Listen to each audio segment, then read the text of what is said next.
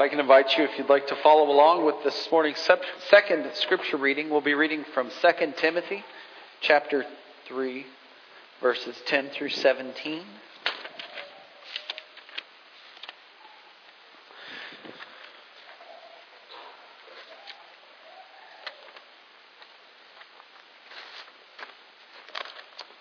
That's why you number pages. There's a story in that. Um, my first Christmas Eve in, in Albuquerque, I mid sermon dropped all my pages and they were not numbered. Um, so anyway, I learned my lesson. Okay.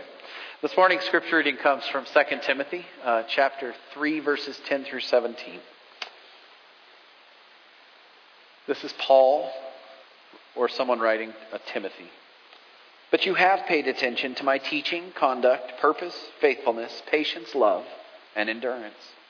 You have seen me experience physical abuse and ordeals in places such as Antioch, Iconium, and Lystra. I put up with all sorts of abuse, and the Lord rescued me from it all. In fact, anyone who wants to live a holy life in Christ Jesus will be harassed. But evil people and swindlers will grow even worse as they deceive others while being deceived themselves. But you must continue with the things you have learned and found convincing. You know you, who taught you. Since childhood, you have known the Holy Scriptures that help you to be wise in a way that leads to salvation through faith that is in Christ Jesus. Every Scripture is inspired by God and is useful for teaching, for showing mistakes, for correcting, and for training character so that the person who belongs to God can be equipped to do everything that is good. This is the word of God for us, the people of God. Thanks be to God. This morning we're continuing our sermon series as I talk a little bit and look at our shared vision together that we as a church have claimed for ourselves as we seek to grow with God, grow with others, and grow in service to the world as we examine this phrase through the Great Commission, which in a sense is the vision statement that Jesus made for all who are going to profess his name and follow him in Matthew 28 19. This is a passage. Jesus has been resurrected. He's appeared to the apostles, to the disciples, and before he ascends into heaven, he basically prays over them and commissions them to do the work of the church, to do the work of spreading his name and his message to all people. And so he says, Go and make disciples of all nations, baptizing them in the name of the Father and of the Son and of the Holy Spirit, teaching them to obey everything that I've commanded you. Jesus gave this calling to the church, to a motley assortment of 12 people who were there to, well, 11 people who were there to follow him because Judas had left, and he told them to pass it on. This message, this life, this faith, this resurrection, everything that they had received to others just as they had received it themselves. And so he told them that this grace that they'd received, this love, this forgiveness that he himself had offered to them, were expected to offer it to others so that they too could discover this grace, love, and forgiveness and everything else for themselves. And so each week we've been talking a little bit about the Great Commission and about what it means for us to share in this statement of faith together as we use it as a lens to look at the things that we are doing and the practices that we share in as individuals as we seek to grow. In our personal faith and in our faith as a community, as we gather together as a whole, and then as we're driven outward to serve in our community, to engage the people around us, to offer service to the world. And so each week we've looked at a spiritual practice. Last week we started with the spiritual practice of prayer and about how it can help us to grow in our faith and our community and about how prayer can lead us to service.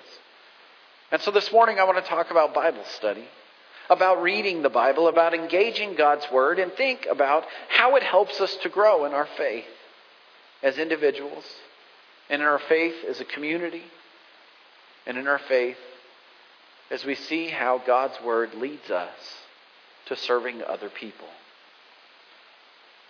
And so this morning, I want you to ask yourself the questions How does my Bible reading help me to grow? How can a practice of Bible meeting Help me to grow in my relationship with others. And then last, ask how has your Bible reading led you to serving other people? See, for thousands of years, those questions have been answered by men and women who have engaged the Scriptures and who have prayed to God and who have found answers. That the reading of Scripture can bring us to a place where you and I can grow in our faith as we learn more about God's story with His people and as we encounter Jesus through the Scriptures. Since the first recording of the Scriptures, since the very beginning, Christians have believed that all Scripture has pointed to Jesus. This is kind of different from what I was taught in Sunday school as a child. I was taught that the Old Testament showed the faithfulness of God and the way that God had chosen to interact with his people and deliver Israel and make them his chosen people. And then the New Testament told us about Jesus. But if we go back and look, there's many that have said all along that both testaments point us to Jesus both Testaments direct us to God. Both Old and New Testament, Hebrew Scriptures, or whatever you want to call us, turn our eyes towards the one who was going to come to offer us life as the Son of God in the world. You know, that's kind of a different way to think about it. Recently, I've been reading a book. It's called Jesus, a Theography, not a biography. And it, these authors, Leonard Sweet and, and Frank Viola, I'm only at the very beginning, so I'm not going to paraphrase it or even read you the summary that I'm reading on the dust jacket here. But basically, what they're saying is that all of Scripture points to the Son of God, Jesus Christ. And so they attempt in their book, and I'm only on about the second chapter because I just started it, is to point, even through the creation and the Old Testament, to point the arrows to help us see how God's plan from the very beginning, even in the Old Testament, even in the establishing of the people Israel, about how his plan was to eventually come down to earth as the Son in the incarnation, fully divine and fully human, to walk the earth that you and I walk, to share this, to, to experience the sin that we have experienced, and to offer himself so that we might live. That's an interesting way to think about it. You know, but John's Gospel, chapter 1, begins with Jesus being the Word made flesh, doesn't it? And the flesh was there in the beginning, and the flesh came down to walk and live amongst us. The early church fathers believed this same statement. Irenaeus, who was alive in about 200 AD, he wrote, If anyone therefore reads the Scriptures with attention, he will find in them an account of Christ and a foreshadowing of the new calling for Christ is the treasure which was hid in the field. That is, in this world, for the field is the world, but the treasure hid in Scriptures is Christ, since he was pointed out by means of types and parables.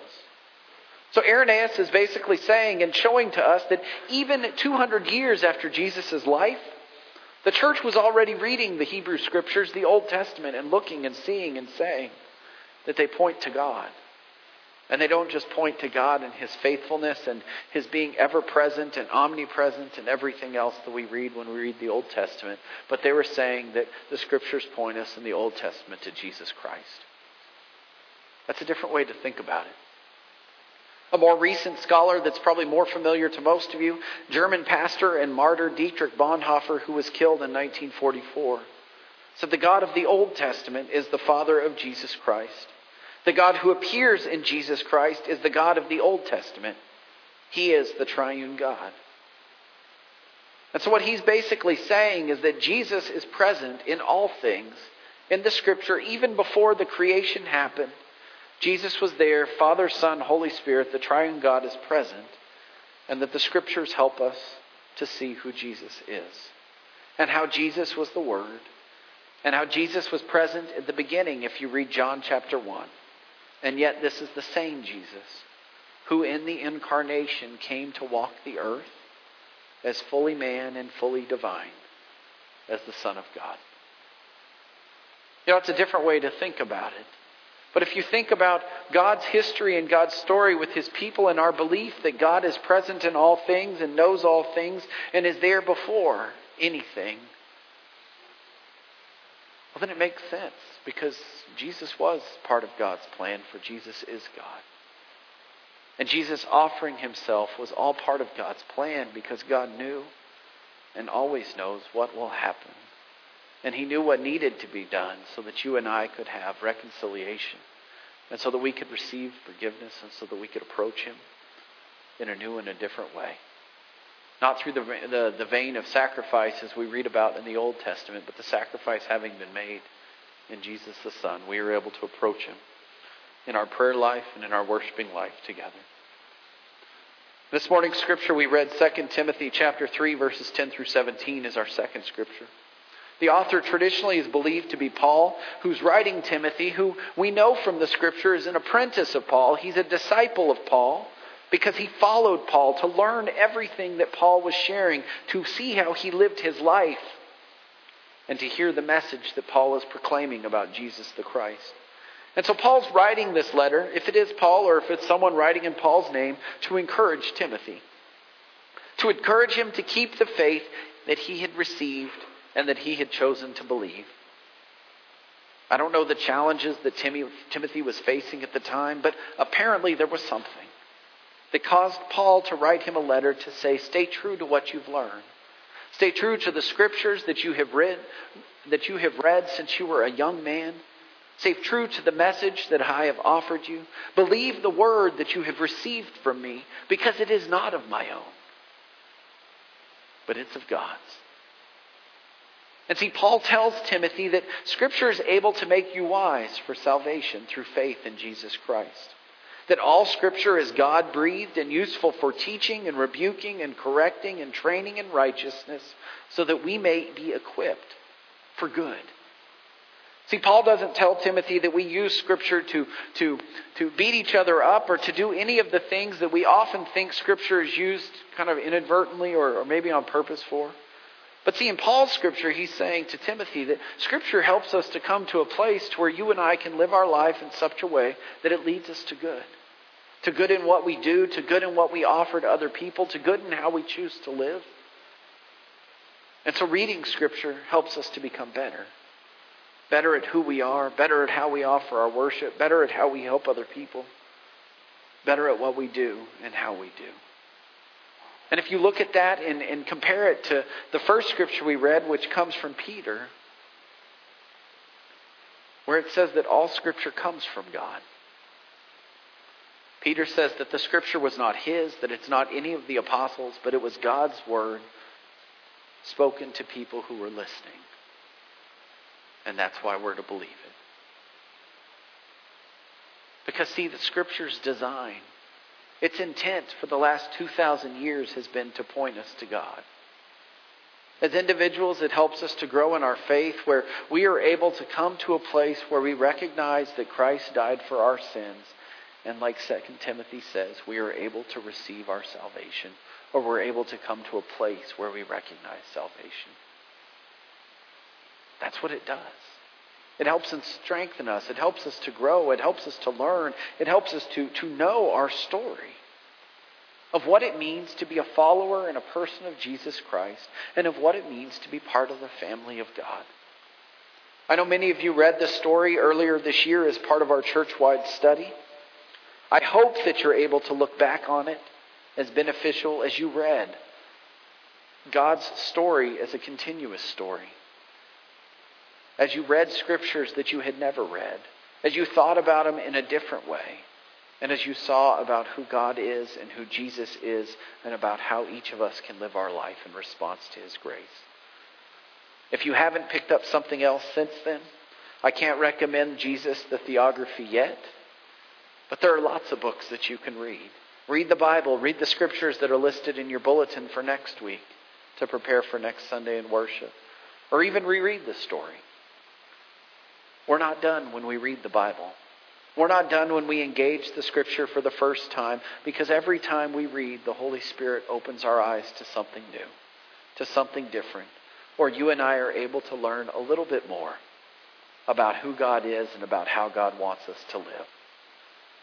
Biblical scholars, you know, people that, that are paid to interpret the Bible, that write the books and do the study and get into the original languages like Hebrew and Greek and Latin, I think would be the first to tell us that they're never done. when it comes to reading and studying the Bible. Because they never fully understand the Scripture. And each time they read them or read someone else's thought on them, thoughts on them, God opens another door or cracks another window a little wider. And it helps them grow. And so for us as a church to say that we're going to grow with other or grow with God and with others in our service to the world, we have to be in the scriptures. The scriptures help us to see who God is. So that as we offer God to others, they can experience it and receive it. As a community, we have to grow together in our word of faith and in our study of God's word together. As we hear what the scripture is saying to each of us, but more importantly, when God is working through you to say something to me, or vice versa.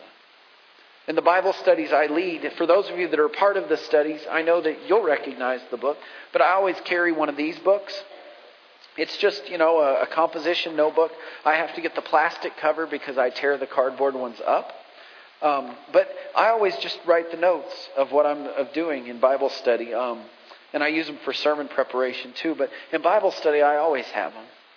And so I write down the observations from the video that we're reading. I write down my thoughts as I'm, I'm reading and listening. But then I also write down usually what people say. Especially if it's something that I've never heard of or heard before, or the way they stated it just is, is just in a way that, that causes me to think. Because I believe that God speaks through each of you. I believe that the Holy Spirit works in each of us in different ways. And in Bible study, God reveals himself to us.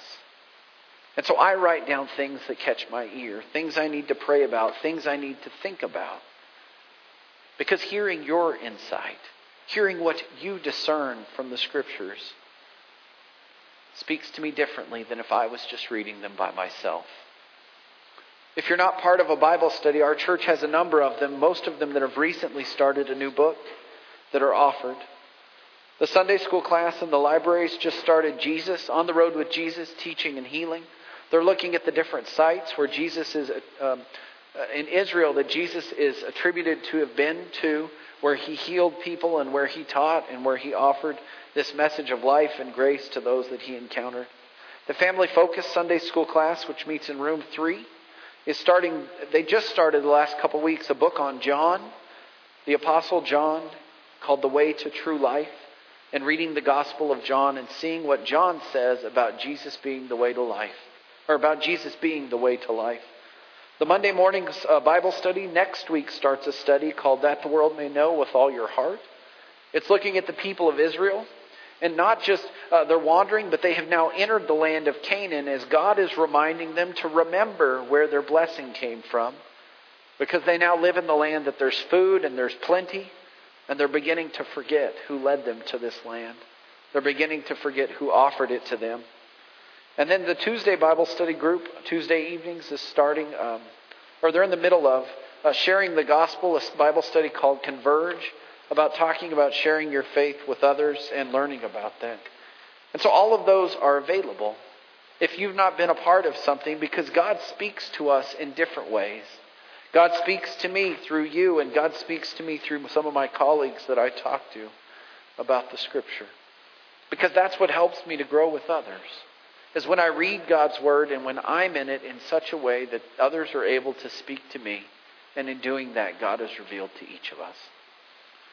And the last question we asked was how does God, or how does reading the Bible help us to serve other people?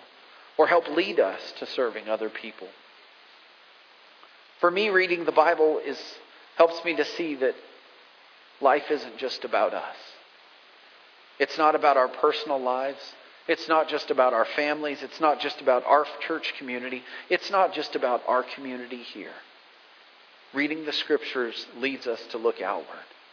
It leads us to look outward in our world, in a world that tells us that we're just to worry about ourselves. It causes us to look outward into our community, and it leads us to see that being a person of faith often means helping other people, or should mean helping other people.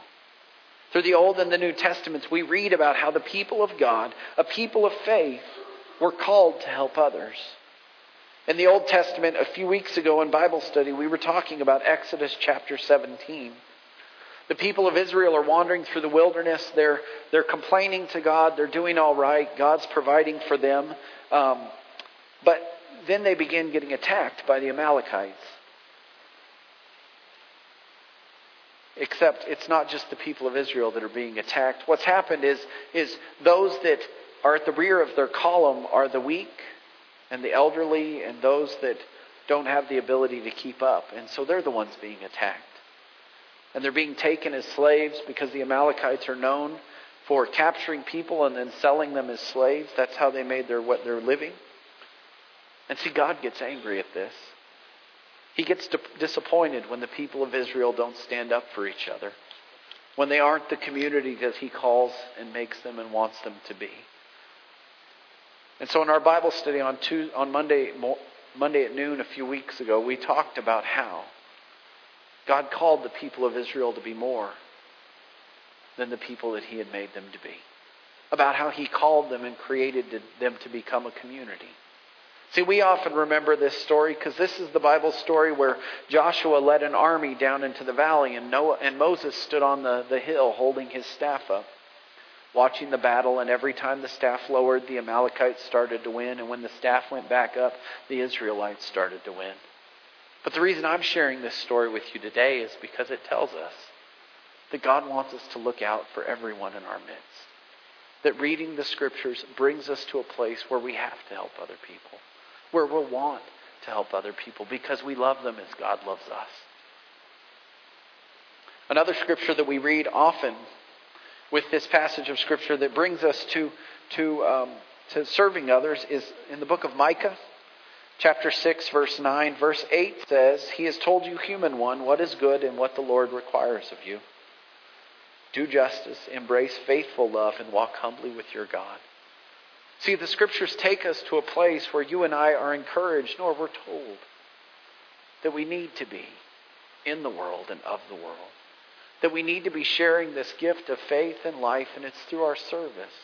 That we're often able to come into places that we wouldn't be able to come normally, or we wouldn't go anyway. And when we do, God rewards us by offering us opportunities to help others, by offering us opportunities to give a kind word, by offering us opportunities to share this faith that we've been given, so that others may know and so that they may do good. See, Timothy phrases it perfectly in 2 Timothy chapter 3, verse 16 and 17, because it says the scriptures are there to teach us so that we can do good, so that we can be good so that we can share this faith that God has given us. And we can do it in such a way that it's good, that it helps others, that it builds others up, that it builds each of us up.